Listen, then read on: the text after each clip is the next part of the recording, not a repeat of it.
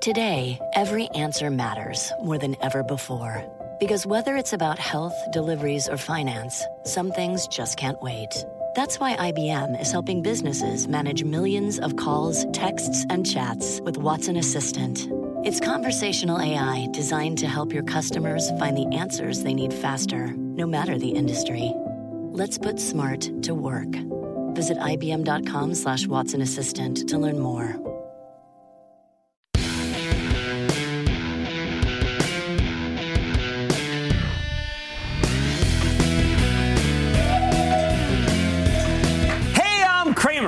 Welcome to a special coming to you from San Francisco, the cradle of the new American Revolution edition of Mad Money. Other people, one of my friends, just trying to make you some money because my job is not just to entertain you, but to educate you and teach you. So call me at 1 800 743 CNBC or tweet me at Jim Cramer. You know why we come out to the West Coast, the heart of Silicon Valley, every few months? Because if you're going to cover stocks, all stocks, you need to know which industries are being disrupted. That's Wall Street speak for a group that's about to get wrecked by some revolutionary new technology. And you can't understand that without looking the actual disruptors in the eye to see who's a poser and who's the real deal. What makes it so important? Look, on a day where the Dow shed 70 points, S&P dipped 0.13%, Nasdaq actually inched up 0.18%, I can tell you tech matters. Why? Because it's the largest sector in the S&P 500, accounting for roughly 20% of this key benchmark. But the truth is, what happens in tech reverberates through the rest of the market and really the rest of the world. Today's trading was full of vicious cross currents. Oil rallied again. It's now perched at 72 bucks. You know what that looks like? Inflation. So we got to worry that the Fed will take notice tomorrow, get more aggressive about tightening beyond the two more rate hikes that we're expecting this week, one tomorrow and one in the fourth quarter. Maybe they speed up more rate hikes next year. We saw long-term interest rates, as indicated by the 10-year Treasury, hit their highest level since May, 3.1%. The healthcare cohort got rocked with a stunning decline that came out of nowhere. Now, these stocks had been leaders, but they never act well when inflation rears its proverbial ugly head. Don't get me wrong. I think oil prices are a real lousy gauge of inflation. This was all about global supply and demand. It's just that a lot of people on Wall Street completely and utterly disagree with me. All that said, it was disruption that mattered most today. Disruption of the old order by what will soon be the new order. Disruption comes in many forms. Now, a lot of retail investors think that the cannabis stocks are the way to be able to play disruption, and they placed higher again. And that is about disrupting, let's say, the food industry, the beverage industry, the healthcare industry. Yes, marijuana legalization can do all of that. But nothing is more disruptive than technology itself. We came out here today to witness Dreamforce. That's a festival of 171,000 people. You heard that 171,000 people celebrating all things tech, especially coding. Marc Benioff, the co-CEO of Salesforce and the and the host of this whole shindig, told us how he's disrupting the way companies deal with their customers, also wiping the floor with companies that don't share Salesforce's values. Values. Yeah, Benioff's mastered a totally revolutionary technology. It's called ethics. He spoke directly about how Facebook has lost the values that let business, uh, businesses keep good people. Biden that Kevin Systrom and Mike Krieger, the co-founders of Instagram, now a Facebook property and the fastest growing part of it, left the company because they had had enough. Yeah, the word is they were sick of a rapacious capitalist sellout culture ruled by czar, excuse me, CEO Mark Zuckerberg. While the stock industry got hammered on the news, it managed to roll back the bulk of its losses, but that's really mostly because Facebook's part of so many ETFs with three other FANG stocks, Netflix, Alphabet, and Amazon. And the latter surged 40 bucks today on a research report talking about how this $1,974 stock could go to 3000 by 2020 because it's disrupting far more than just retail. Amazon's disrupting advertising, it's disrupting entertainment, and it's disrupting data storage with its fabulous Amazon Web Services division, which is always talked about here as being the single gem of tech worldwide. Or how about SQ? Yeah, that's right, Square. This completely uber Cramer fave spiked 10% on a research note from Nomura that Heresy of Hershey's said that we needed to an S to FANG. That's right, FANGs. Square is just that disrupted the payment industry. Companies rapidly taking share with small, medium-sized businesses because their technology is so easy to use. Hey, they just issued some sort of new uh, way to be able to, to take care of, you, of the employees' checks. That's another aspect of what they're doing right. We had Sarah Friar, the chief financial officer, on the show last week to talk about Square's phenomenal 60% revenue growth and its moving to the money lending business. I didn't know about its move to take on paychecks or automatic data. Wow. I hope you paid attention to that interview. Of course, disruption also has its downsides. And, and that's the whole point. Today, we got several people calling for a peak in the semiconductor cycle. Now, some of that's because Micron, symbol MU, reported that punk quarter last week. I still like the stock, but not everybody else does. Some of it's because Intel, the one time king of the semiconductor industry, seems to have taken a step back in its age old battle with AMD over the PC business.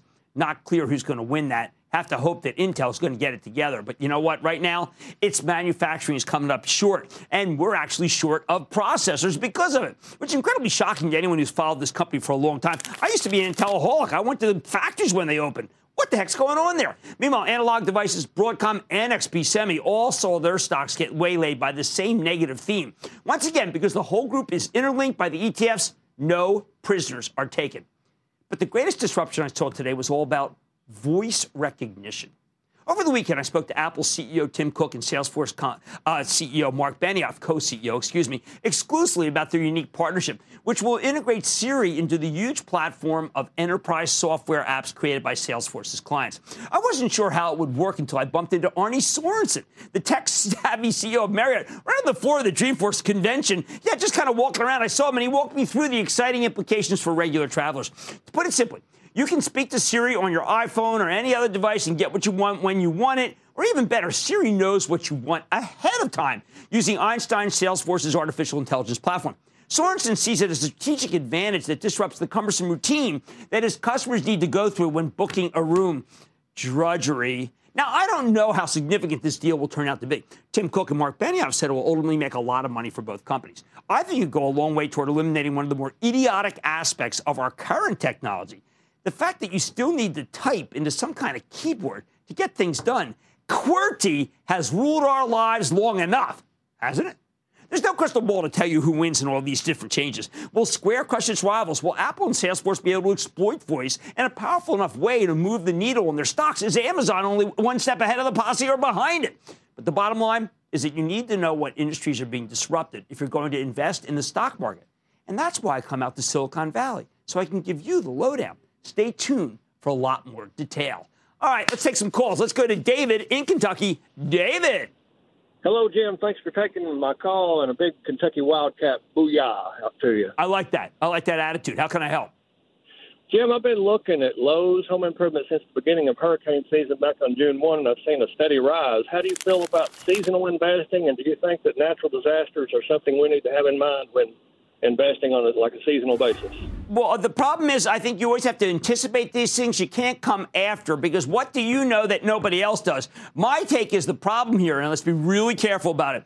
Problem here is, is that the stock's up on a spike. I want it to come down before I would do any buying. Let's go to Jeff in Florida. Jeff.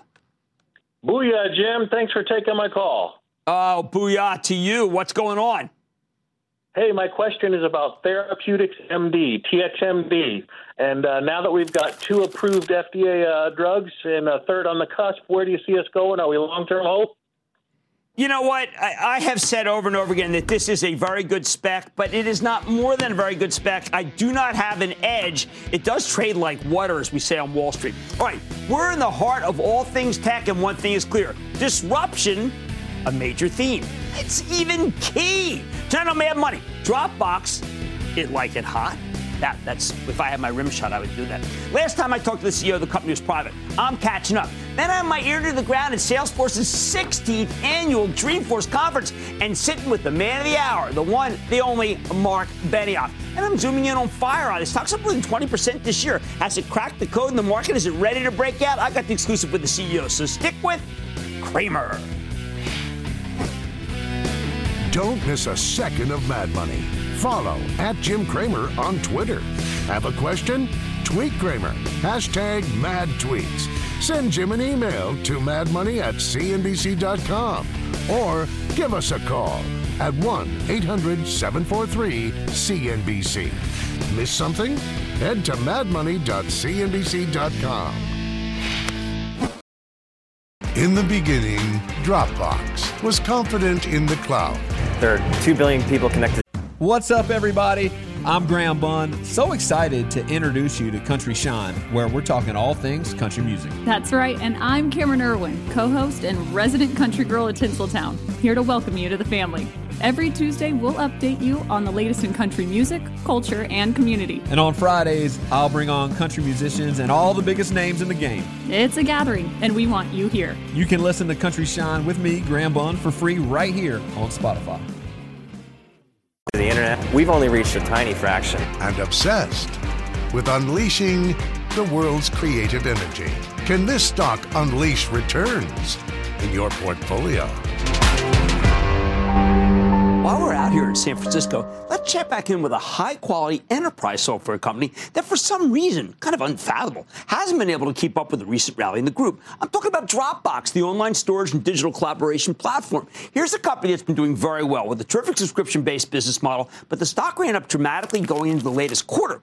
And then it sold off hard when the numbers were merely excellent not insanely excellent. Since then, Dropbox has drifted lower, and I think this could be a terrific buying opportunity. Earlier today, we got a chance to speak with Drew Houston. He's the co-founder, chairman, and CEO of a very exciting company we all know, Dropbox, at Dreamforce. Take a look. Drew, we met each other five years ago. You were a smallish private company. Uh, now you're public, you're big. Give us the journey. Yeah, it's been busy. So uh, there, a lot has happened in the last five years. So when we last talked, um, I think I remember watching that we were 100 million registered users. That's now right. we're 500. Now we're a public company. So it's it's been quite a ride. Now, when you talk about that 100 million to 500 million, that is kind of a bottoms up approach Mm-hmm. to what is basically a corporate world. How will that work versus the IT people telling us you can't use Dropbox, you got to use Microsoft? Well, it starts with building a product that people love. And then since the beginning, we have found that our customers would start using Dropbox at home, and then they bring it into work. And then they realize they can use it with their team, and then the team becomes a department, becomes the entire company. And so that's how we've reached that kind of scale of hundreds of millions of registered users. And that's how we've reached millions of businesses, more and more of whom have become paying customers. Well, so walk people through that particular transition because I, I think people are always saying, well, hold on, are they converting enough people to paid in order to be able to make enough money for the shareholders? Well, these are people who are using Dropbox at work for work, and so the they use they expect to pay for software. They need more visibility and control. They need the business features that we offer, and so we see people we see ourselves as moving everyone along a journey from free use to maybe buying an individual subscription and then getting the business version of Dropbox. When I hear some people say, well, why did the stock come down? And you know, we've been huge supporters. They'll say, you know, Jim, it's too consumer oriented. To me, that's what I heard about the first trillion dollar company, Apple. Is there anything wrong with being too consumer oriented? Well, we just see ourselves as solving important problems, and we have individuals as customers, like people, humans as customers, and we have businesses as customers, and we focus on solving important problems. And then we found that with that foundation, then you can build a business. And we find that the scale and the virality, we're basically taking the consumer internet playbook and applying it to business software. Now, when I met you, I said, he's a rebel. I don't know if a rebel will ever be able to go and meet Wall Street's expectations. You seem to have been able to gravitate okay between both worlds. Yeah, we found that it's been uh, going public was uh, it was a great experience. The team was really proud of the progress we've made. The reception has been really good. Um, and uh, yeah, we've got a couple quarters under our belt as a public company, so life's been good. We've been saying that one of the things that's wrong about Wall Street is they don't want to see companies invest. They need instant results now, now, now, but don't invest in the future. Are you able to straddle short term and long term? Well, one of one of our advantages is we have a really stable business, and we're solving a universal problem. So every team and every company has content and needs to collaborate around it, and more and more they're choosing Dropbox as the place where they do that and where their teams go to work. So investors appreciate the opportunity and the sustainable business model, and so we've just been scaling it up. I've been using average revenue per user growth as a mm-hmm. good indication of how well you're doing. Is that the, a, a good metric? Yeah, our business is fundamentally pretty simple. We have paying subscribers and then and then average revenue per user, average revenue per subscriber. Both are important levers for us. So on the average revenue front, we've been able to sit, we've been able to attach people to higher and higher tier plans as we create more value. And then we're always interested in growing our subscriber base. We've been talking a lot about partnerships, which ones are shams and which ones are for real. Give me a partnership example that has really helped your company and the other side. Sure. Well, we we partner with a lot of great companies, and Um, Microsoft and Google are a couple examples of us partnering with the Office suites and making sure Dropbox can help you tie together all the different ecosystems you're using. And we're here on the floor of Dreamforce, and so Salesforce has been a great partner to us and, and an investor in the IPO, and there's a lot more that we'll be doing together. Uh, I like the fact that your company has always been open to what the user wants. Again, like Salesforce. Talk to me about design for users, what it means. Sure. Well, we just look at your moment to moment experience at work. And then when we think about well, what we focus on is we, we call it designing a more enlightened way of working because we find that technology, while it does a lot of great things, it can be very distracting and overwhelming. And so we think about how do we build smarter tools that create a calmer and more focused working environment? How do we help tie together all the different ecosystems and tools that we're using and make things simpler? And we think that these are problems that everyone has, and we are able to help people make a lot of progress in making life easier. Well, what do you do? Microsoft has gotten very aggressive. They started an initiative in February, which basically said, "All right, you know what we're going to do? We're going to give OneDrive away." But they, the Colossus woke up. How do you respond to that? Well, uh, of course, folks. Of course, our, our, we have competition although we've had competition in the beginning. It's not like they woke up yesterday and had competitors. So we, this has been going on for seven, eight years, really most of our existence. And, and people love Dropbox, and they love the fact that they, they love the user experience, that it's easy, it just works, anyone can use it, and they love the fact that it's not tied to any one platform. So Dropbox works equally well whether you're on Windows or Mac or iPhone or Android. How uh, are you seeing gross margins after somebody like Microsoft comes in and is aggressive? Well, we if anything, they're going up. So if How's you look at historically, well, what we realized that I think a big misunderstanding is that people thought that people are buying storage. Right. When really. Right. 80% of our customers, or 80% of our subscribers, more than that, are using Dropbox at work. And they're really buying sharing and collaboration and the ability to work better with other people. But you know what I think why that is, and that's it, it's distracted me too. It's yeah. the sheer number of, of pieces of, of, of, content. Yeah. And I got caught up with that, and I said, well, wait a second, maybe that's how to measure, but it's not the right way. Well, it, it, we certainly look at the amount of content on the platform. And it, that matters to us because our scale is a big advantage. Okay. And it, and every important workflow in a business revolves around content in some way. And so certainly people are sharing files, but what often what they're doing is you think about something like CRM, that, or that revolves around content because you're sending collateral to your prospects, you're getting signed contracts back. And so that experience around collaborating around content and all the integrations we have around it are really important. And they're part of the stickiness of our platform. All right, five years ago, uh, last line of inquiry, but I think it's really important. We would not have spoken about artificial intelligence. Yeah. I think that that's the next leapfrog for you guys. Yeah. Tell us how it works. It's really exciting. So I think for me, the way I think about artificial intelligence is it's going to allow us to offload a lot more busy work to computers, right? So it, it, artificial intelligence will help us assist things or automate things that we have to do manually. And I think of it as having, imagine if you had a smart AI co-pilot next to you, helping you plan your day, helping you surface what's really important.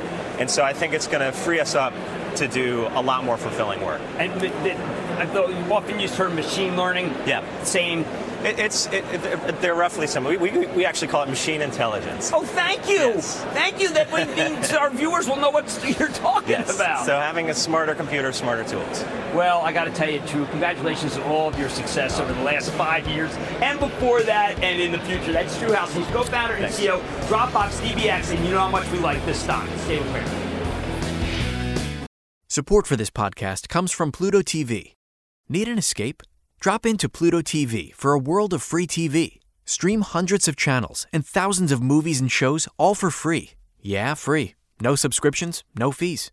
Imagine 24 7 channels of Narcos, CSI, Star Trek, Survivor, and everything else from hit movies to binge worthy TV shows, the latest news, live sports, comedy, and more. What are you waiting for? Download the free Pluto TV app for Android, iPhone, Roku, or Fire TV and start watching now. Pluto TV. Drop in. Watch free.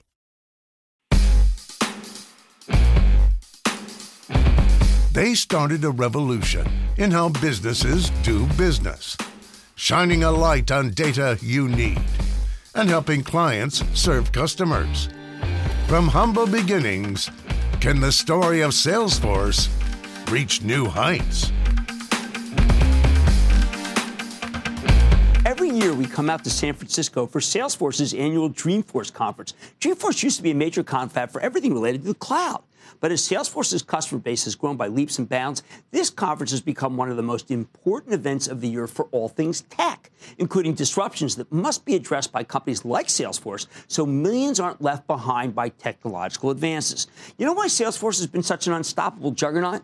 Because in recent years, their customer relations management software has gone from something companies want so they can get ahead to something companies need just to avoid getting left behind.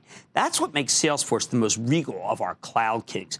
Earlier today, we got a chance to check in with the visionary who created all of this, Marc Benioff. He's the chairman, co-founder, and now co-CEO of Salesforce. Take a look. Marc, I come every time to Dreamforce. Got 171,000 every time it's more. I have a different vibe this year. It seems like you're going less toward trade show, more toward an institutional view of education helping people. Jim, 171,000 people here in San Francisco, 10 million people joining us online. This is the industry's largest conference. It's a networking event, it's an educational opportunity it's a family reunion because all these people love being with each other. This is Dreamforce. And at the same time, you have a keynote where you're going to introduce a partnership uh, we talked about earlier today. Apple has not necessarily been allied, so to speak, with Salesforce. They've never been enemies, but it seems like that you've come together in a way that the consumer is going to love. Well, every business knows that their customers have exactly what I have in my pocket, which is an iPhone. Here it is, the new iPhone. It's amazing. And let me tell you something, Jim that these iPhones are traveling to wherever these businesses are. We have Marriott here today. It's an incredible story. We're going to profile them in the keynote. You're going to be able to go into your hotel room. Well, first, of course, your key shows up right here on your phone, right. which is amazing. Then you go into your hotel room your and phone. you can say, on your phone. And then you say, hey, I want a turkey sandwich. Okay, great. Uh, can you set the room to my favorite temperature and adjust the lights? Oh, and by the way, one more thing you know, I really would like to make sure there's a car waiting for me tomorrow at 7 o'clock. When you're doing that, of course, you're talking to Siri, then we bring it into Salesforce Einstein, which is our artificial intelligence platform. We use our database, and it bingo, we're able to enhance that customer experience. Right, now, we talked about that earlier. I want to know why now. What happened? You, Tim Cook, talking. Did it take many years? Was this one of those things you just said, you know, Tim, it is time? Jim, I have Apple in my veins. I worked at Apple in 1984 as an assembly language programmer. Hold in your veins, then where's in your my Apple veins, Watch? It's, it's actually going to be.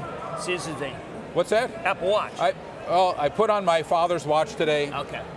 I have app, I have Apple in my veins. Trust me, and it, it bleeds Apple rainbow colors. And I'll tell you right now that it's so important to us to have this amazing new relationship with Apple and Tim Cook the ability to bring together Apple developers, Apple customers, our developers, our customers, and to show incredible new ways that you can connect with your customer. Okay, but I got to know, is this a partnership that I want to, if I am a one of the stakeholders, a shareholder, I am going to say, you know what, that's going to be additive, or is this a for show partnership where you're just saying, hey, listen, you know what, nice to, nice to see you, Tim.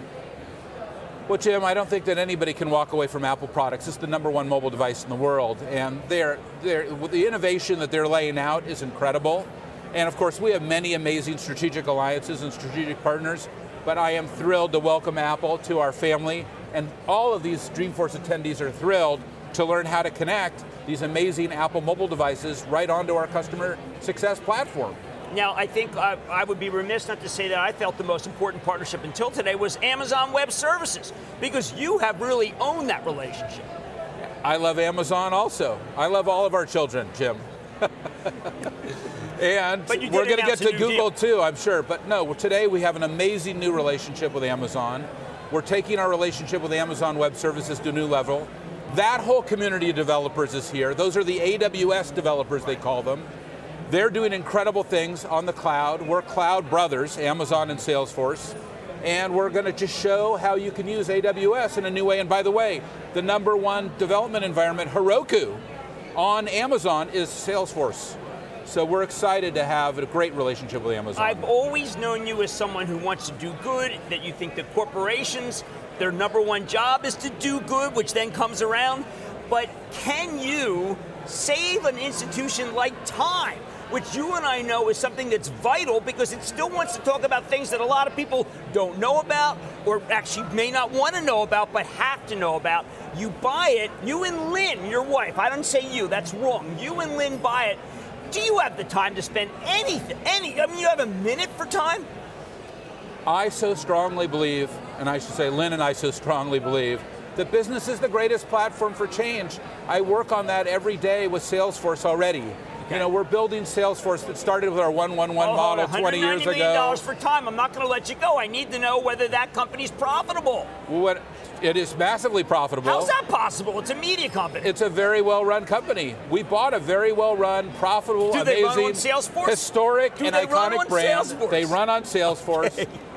But that's not why we bought them. All right. We bought them because that's an important institution that is having a positive global impact on the world and is deeply aligned with our family's values. And we're delighted to be the new stewards of Time magazine. And I hope, Jim, you and everyone else will help us make it a huge success. Because I do believe for Time success is all of our success. Well, I wrote, to, wrote for them for a long time, so I agree. Now, when I look around, I do not see the typical crowd that I expect from a consumer electronics trade show or something like that. Tell, speak to me about who's here. I so strongly believe not only that business is the greatest platform for change, but that everyone has to be included in this fourth industrial revolution. Look who's on this floor. This is every gender. This is every religion, every race, every sexual. We're bringing everyone in. This concept that we have of inclusive capitalism is made possible by Trailhead. You've gone to trailhead.com. Yes, I have. You can get trained on Trailhead. But did you know that one out of every four people who go to Trailhead and get these skills that everyone here is getting already have upgraded their jobs with higher salaries, new companies, new titles. The Salesforce economy is booming. $1 trillion by 2022, according to IDC. That's amazing. That is why these people are here. That's why this show sold out day one that we announced it a few months ago because this is where you're going to be if you're going to upgrade your career. Well, a lot of people like it, uh, the intersection of what you're doing, because it kind of, uh, let's say, melds policy, it melds government, it melds diplomacy. Your European numbers are extraordinary. I want to try to understand whether the fourth industrial revolution includes business taking the parts that we used to expect government to do in terms of the public welfare. When I went to business school, they said, focus on your shareholder. Mark, the business of business is business. That no longer applies. We have to erase that from our history books. The business of business is improving the state of the world. We all know that. And that means you can't just manage for your shareholders, you're managing for all your stakeholders. And Jim, you've seen our stock chart since we've been public in 2004 to today. But how did we do that? By managing all of our stakeholders, our customers, our employees, our partners. And you know, Jim, we gave $15 million more to our public schools today because if our kids are not educated, how do they become part of this amazing economy? We're managing for all of our stakeholders. We're taking all of them into our heart at Salesforce and saying we're going to make everyone successful. This is really important to me. You have the right to say it because your stock is great. Okay, that does matter for the Mad Money, but it's also the right thing to do. Okay, so when I look at profits, all right, uh, you you care tremendously about profits. I say to myself, he has got to keep everybody who's great here in order to keep it together. But you lose people. But you don't lose people to other companies like, unfortunately, say a Facebook. You lose lose people to new companies. A hundred CEOs currently started here. Jim, every CEO has to ask one very important question right now. What is most important to me? Every company has to ask, what is more important to me? What is your highest value? What is truly important to you as a company? We know what ours is trust. Nothing is more important than the trust we have with our customers, our employees, our key stakeholders like you. Trust is our highest value. Would you ever be willing to partner with a company that didn't have that trust, or do you like partners like Apple, which wouldn't doesn't want to give out your name when you when you buy an app? Jim, if your employees don't trust you, if they don't like your values, they're going to walk out. You see that in our industry now. We have high tech companies where their top executives, their top executives are walking out because it's a vote of no confidence on their values. When will CEOs wake up and realize we're in a new world? We're in a world you have to manage for all your stakeholders, and one of your key stakeholders is your employees. This is the new world that we're in today. You in- introduced me to a Mr. Systrom, brilliant man, started Instagram. He just left the company. people don't leave companies like that unless they feel disillusioned. Facebook is disillusioning people. Well, I think that Facebook is probably an example of many companies in our industry that are reevaluating right. who are they? How, what products are they building? Are they doing things ethically? Is there a humane use associated with the technology? Are they able to talk about the level of privacy? You know, we have given a huge amount of our power to so many technology companies. That's why there is a discussion now in Washington, D.C. about regulation. Should they be regulated? Not just Facebook, but every company. Now, you know, at the World Economic Forum, I called for the regulation of Facebook. Yes, you did. Because I That's right. Yes, you did. Because I said that they lost my trust right. because of how they've handled their privacy scandal. They are in a crisis of trust. Facebook is still in that crisis of trust. And so you see those actions by customers, consumers, and executives. Now, they can change. Every company can change. They're not the only company that's going through a crisis of trust. But our industry needs to wake up and realize that there is a techlash happening, and we all need to step up to a new level of ethical and humane use. That's why at Salesforce, we just created a new Office of Ethical and Humane Use that works directly for me. And we're reevaluating every single part of our business so that we can say with confidence and acuity, not just to our employees, not just to our customers, but all of our stakeholders, we are committed to the ethical and humane use of our technology and our products and all of our resources at Salesforce. Thank you so much, Marc Benioff. He's the chairman, founder, and now co-CEO of Salesforce. Thank you so much. Marc. Thanks, Jim. Great to see you.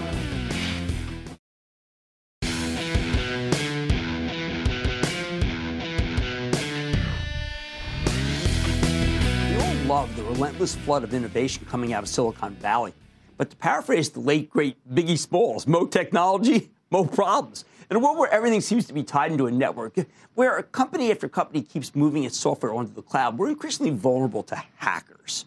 That's why the cybersecurity names have been such incredible long term performers. Not all of them. Some of these stocks have lagged behind their peers longer term, like FireEye, a major cybersecurity player. They protect their clients against digital threats, and they've got the best forensics division in the industry. Meaning, when you get hacked, you call these guys into to, to, do some investigation. In fact, Google just hired them to defend against state sponsored cyber attacks. Yet FireEye stock has been pretty sleepy. While it's gained 21% year to date, nothing wrong with that. Darn thing's up barely 50 cents versus where it was trading a year ago. I think it's being underestimated, even as the company's fire, uh, business has been shifting to the kind of subscription model that we like so much. I got to wonder uh, if it's working for so many other software companies, and the latest quarter was so strong that you have to think that sooner or later this stock is going to break out. And not just the 4% increase it had today. Don't take it from me. Let's dig deeper with Kevin Mandia, the CEO of FireEye. Learn more about where his company's headed. Kevin, good to see you, sir. It's good to see you, Jim. Thanks okay, you changed your model. Right. Uh, you're obviously getting a lot of uh, new clients. We mentioned Google, but one thing people don't understand is it's no longer just after you've been hacked. You guys have right. a whole suite, Absolutely. and I yeah. think it's selling pretty well. Yeah, see, we have multiple ways to make money, and sometimes maybe that confuses people.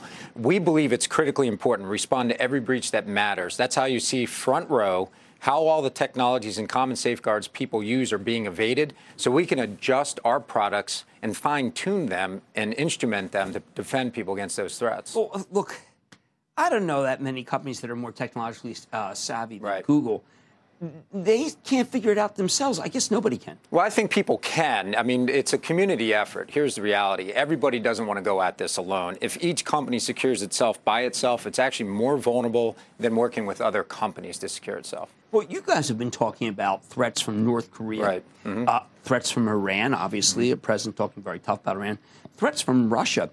Now, look, I get North Korea's never been really a member of the Council of Nations, mm-hmm. so to speak. Iran's a problem. Russia, we had a Cold War against Russia. Right. This is a hot cyber war, isn't it? Yeah, I think, you know, it's fascinating for me to observe. I've been responding to breaches for over two decades. It took me too long, but here's the dead reality. Every cyber attack's related to geopolitical conditions. I mean, you're not if you're in the United States and you hack a company, you're going to get caught.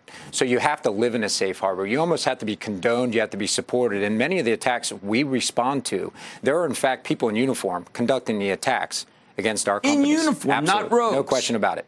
Not rogue, unless there's rogue hackers in North Korea, which uh, you know tends to stretch credulity. Well, I know you've got your conference coming up, and Right, I always yeah. think it's interesting when you have a Madeleine Albright as a keynote. Sec- Yeah. former Secretary of State, Yes. which tells me that we have to be worried about states and state-sponsored cyber Yeah, terrorism, not just hackers who are having some uh, Mm-hmm. mischief. Yeah, I think the hackers that are having mischief will automate a lot, or they'll pick single targets, and that's still very frustrating. But we responded to over 600 breaches last year. I would say over 80% of them were state sponsored or state condoned, meaning the heads of the state or the heads of certain agencies of that state knew the attacks were ongoing, but there's no risk or repercussions to the attackers. Are they trying to weaken trust in our own systems? You know, there's probably some nations that are doing that, yes. Wow. Tell you, uh, Jamie Dimon, who's the CEO of J.P. Morgan Chase, just thinks that the world's not ready for Mm-hmm. uh, the real cyber threats that are coming. Well, I think when you look at the cyber threats, there's no longer a segregation between government networks versus enterprise networks versus just the individual. And one of the things that's complicated in cyberspace is that fact that we're all blending together into this big mesh network. And it could be the strategy of the adversaries to go after the softer targets, get the butterfly effect from doing that. Where Butterfly you, effect. Yeah, absolutely. If you hack every elementary school in a certain state, that means maybe employees aren't going to work that day, and then it ripples out from there. Even from the offensive side of the house, it's probably hard to predict.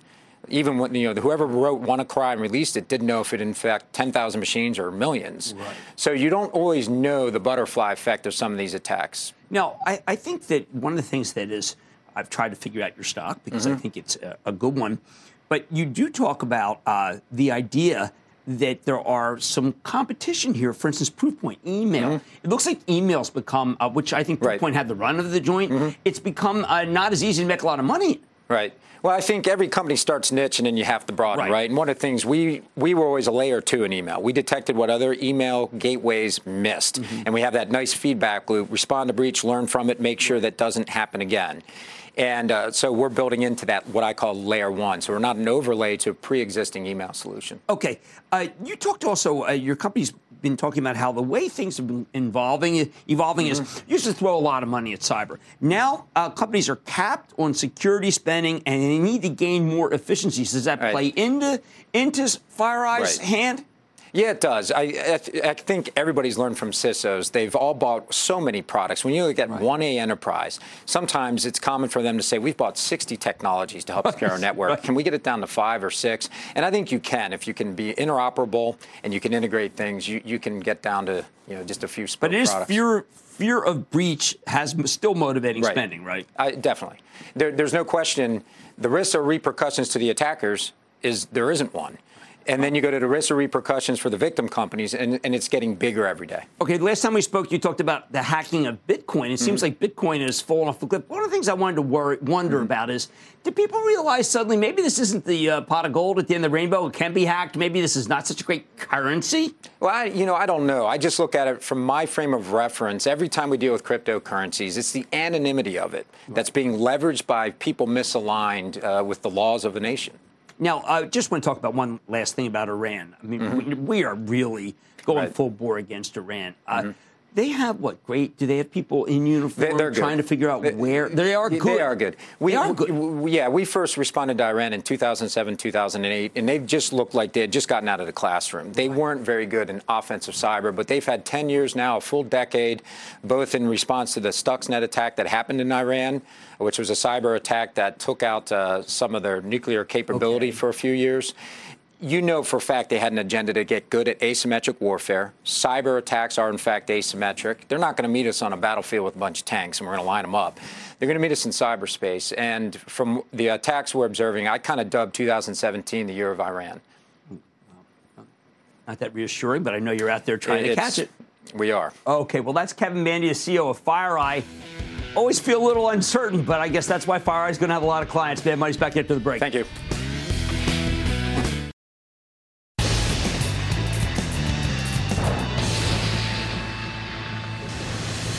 It is time, and it's time for a special West Coast edition Light Round on Mad Money. That's where I take calls right before you say the name the stock. I tell you buy, bye. buy, sell, sell, sell. Just be clear on the calls. We are playing it sound. And then the lightning round is over. Are you ready, Ski Daddy? It's time for the lightning round coverage. I'm going to start with Chris in Indiana. Chris. Indy booyah, Jim. Booyah. Indy booyah. Is Goldman is Goldman Sachs a, a good buy, or should I tell it goodbye? I need you to. Oh, that's good. I like that. But I want you to take a longer term view. You're 4 0 in Notre Dame. It's a long season. I think it's a long season for Goldman Sachs, but I like the stock very much for Chapel Stones. Mike in Texas. Mike. Mike, one bike. Hey. Jim? You're up. Yes. Jim, I was wanting to know what you thought about Service Corporation International's long-term prospects going forward. Uh, death and taxes, right? Death is this company is finally back on track. It had been off track for a long time. If those who waited can stay in it, it's up nicely this year. I think it can continue to go higher. Martin in New York, Martin. Hey, Jim. Martin, you're up. Yes, what's up, my friend? Jim, in the casino industry in Las Vegas, Golden Entertainment, GDEN. They did some This stock happens to be an expensive stock, uh, but it's a local. You, remember, we have uh, walked away from Wynn. We're not that interested in Las Vegas Sands. Even MGM we're in trouble with. But we I have to look at this one and start saying, you know what? We got to do more work because it is really down, and it's all domestic. Michael in Delaware. Michael. Hey, Jim, I've got my six year old daughter who has always wanted to be on your show, Amelia, and I'm going to let her, uh, with no further ado, ask the question, okay? Hi. Fire away. Um, I just wanted to say um, about, like, ask about Tesla. And since we have them all three, that's what I wanted to ask about. And thank you. Well, there you go. You're quite welcome. And that kid's got real horse sense. I think the Tesla's just okay. It's a battle between the long and the shorts. I don't like battlegrounds, therefore I'm going to have to avoid it. I don't mean to dodge it, Michael or his daughter, but that's how I play it. Peter in Arizona. Peter! Booyah, Mr. Cramer. Booyah. Peter calling from Tempe, Arizona, home of the Arizona State Sun Devils. Huge fan of your show and the style in which you deliver your knowledge. Your Oh, insight is thank very you. Thank you. My question today is about AVAV. You spoke to the CEO a few weeks ago on your show. Since the, since then, the stock has drawn back about eight and a half, nine percent. Are you bullish or bearish on the position, and would you hold long? I think that Mr. Nawabi acquitted himself quite well, and I think this is the opportunity to buy. I think the stock went up, frankly, because people were very excited about what happened on Mad Money. I would like to be able to stay stay in it and buy more. We're not done. We're going to Peter and our. Oh no, we're going to Amy in Nevada. Amy. Greetings, Jim from hot Las Vegas, Nevada. How are you? I am doing well. How about you? I'm doing great. I'm a first time caller. Wanted to thank you for all your knowledge and insights. Love your show. Thank And you. I'm calling Thank you, Amy. today. I'm calling regarding Amarin Corporation. I bought 100 shares yesterday and it was under $11, already climbing over 13 today. What do you think? Amy, that tr- that boat has left the dock. It's too late. I would say ka-ching, ka-ching if I owned it at lower. Otherwise, I say I think you're just gonna like just bought the top. And that, ladies and gentlemen, conclusion of the lightning round. The Lightning Round is sponsored by TD Ameritrade.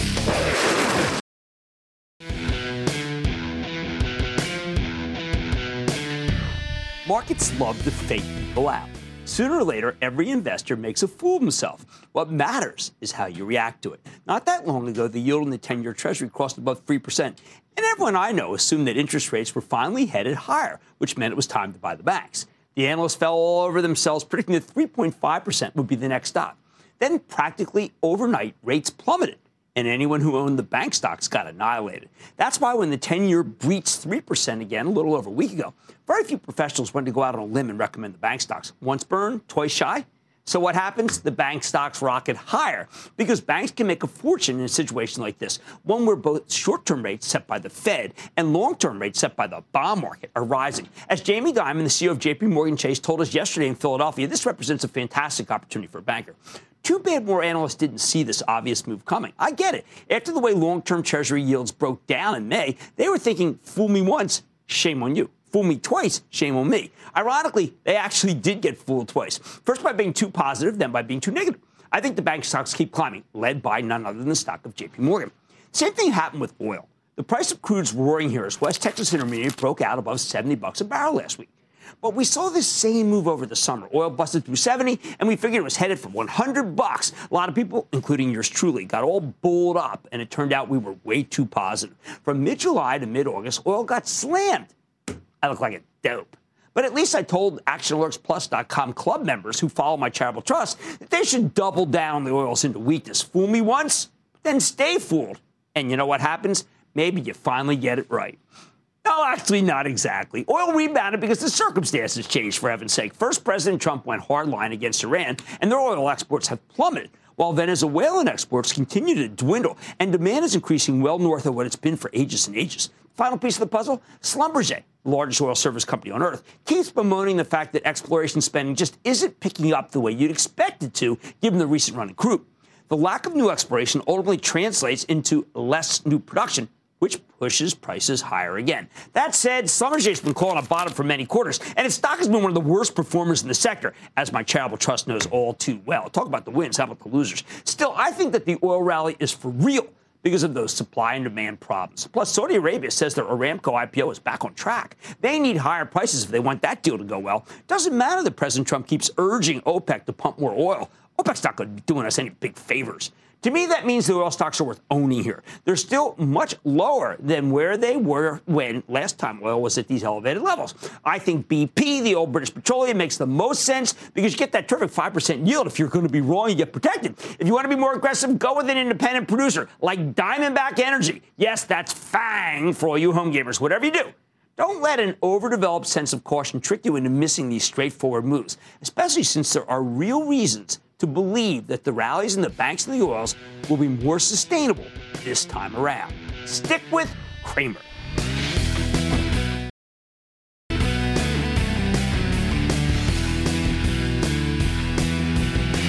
Wow, what an inspiring day. That's a wrap for Mad Money from San Francisco, but just for today, because we are far from being done. Tomorrow we have Aaron Levie from Box. Sanjay Poonen from VMware. See that stock today? Oscar Munoz from United Airlines. Like I said, there's always more market, so I promise to find it just for you. Radio Mad Money. I'm Jim Cramer, and I will see you tomorrow. 1980s New York. Five titans redefined the American dream. Helmsley, Boesky, Gotti, Trump, Giuliani. Greed was good, and they wanted it all. Empires of New York, narrated by Paul Giamatti. Series premiere November 29th at 8 Eastern, only on CNBC TV.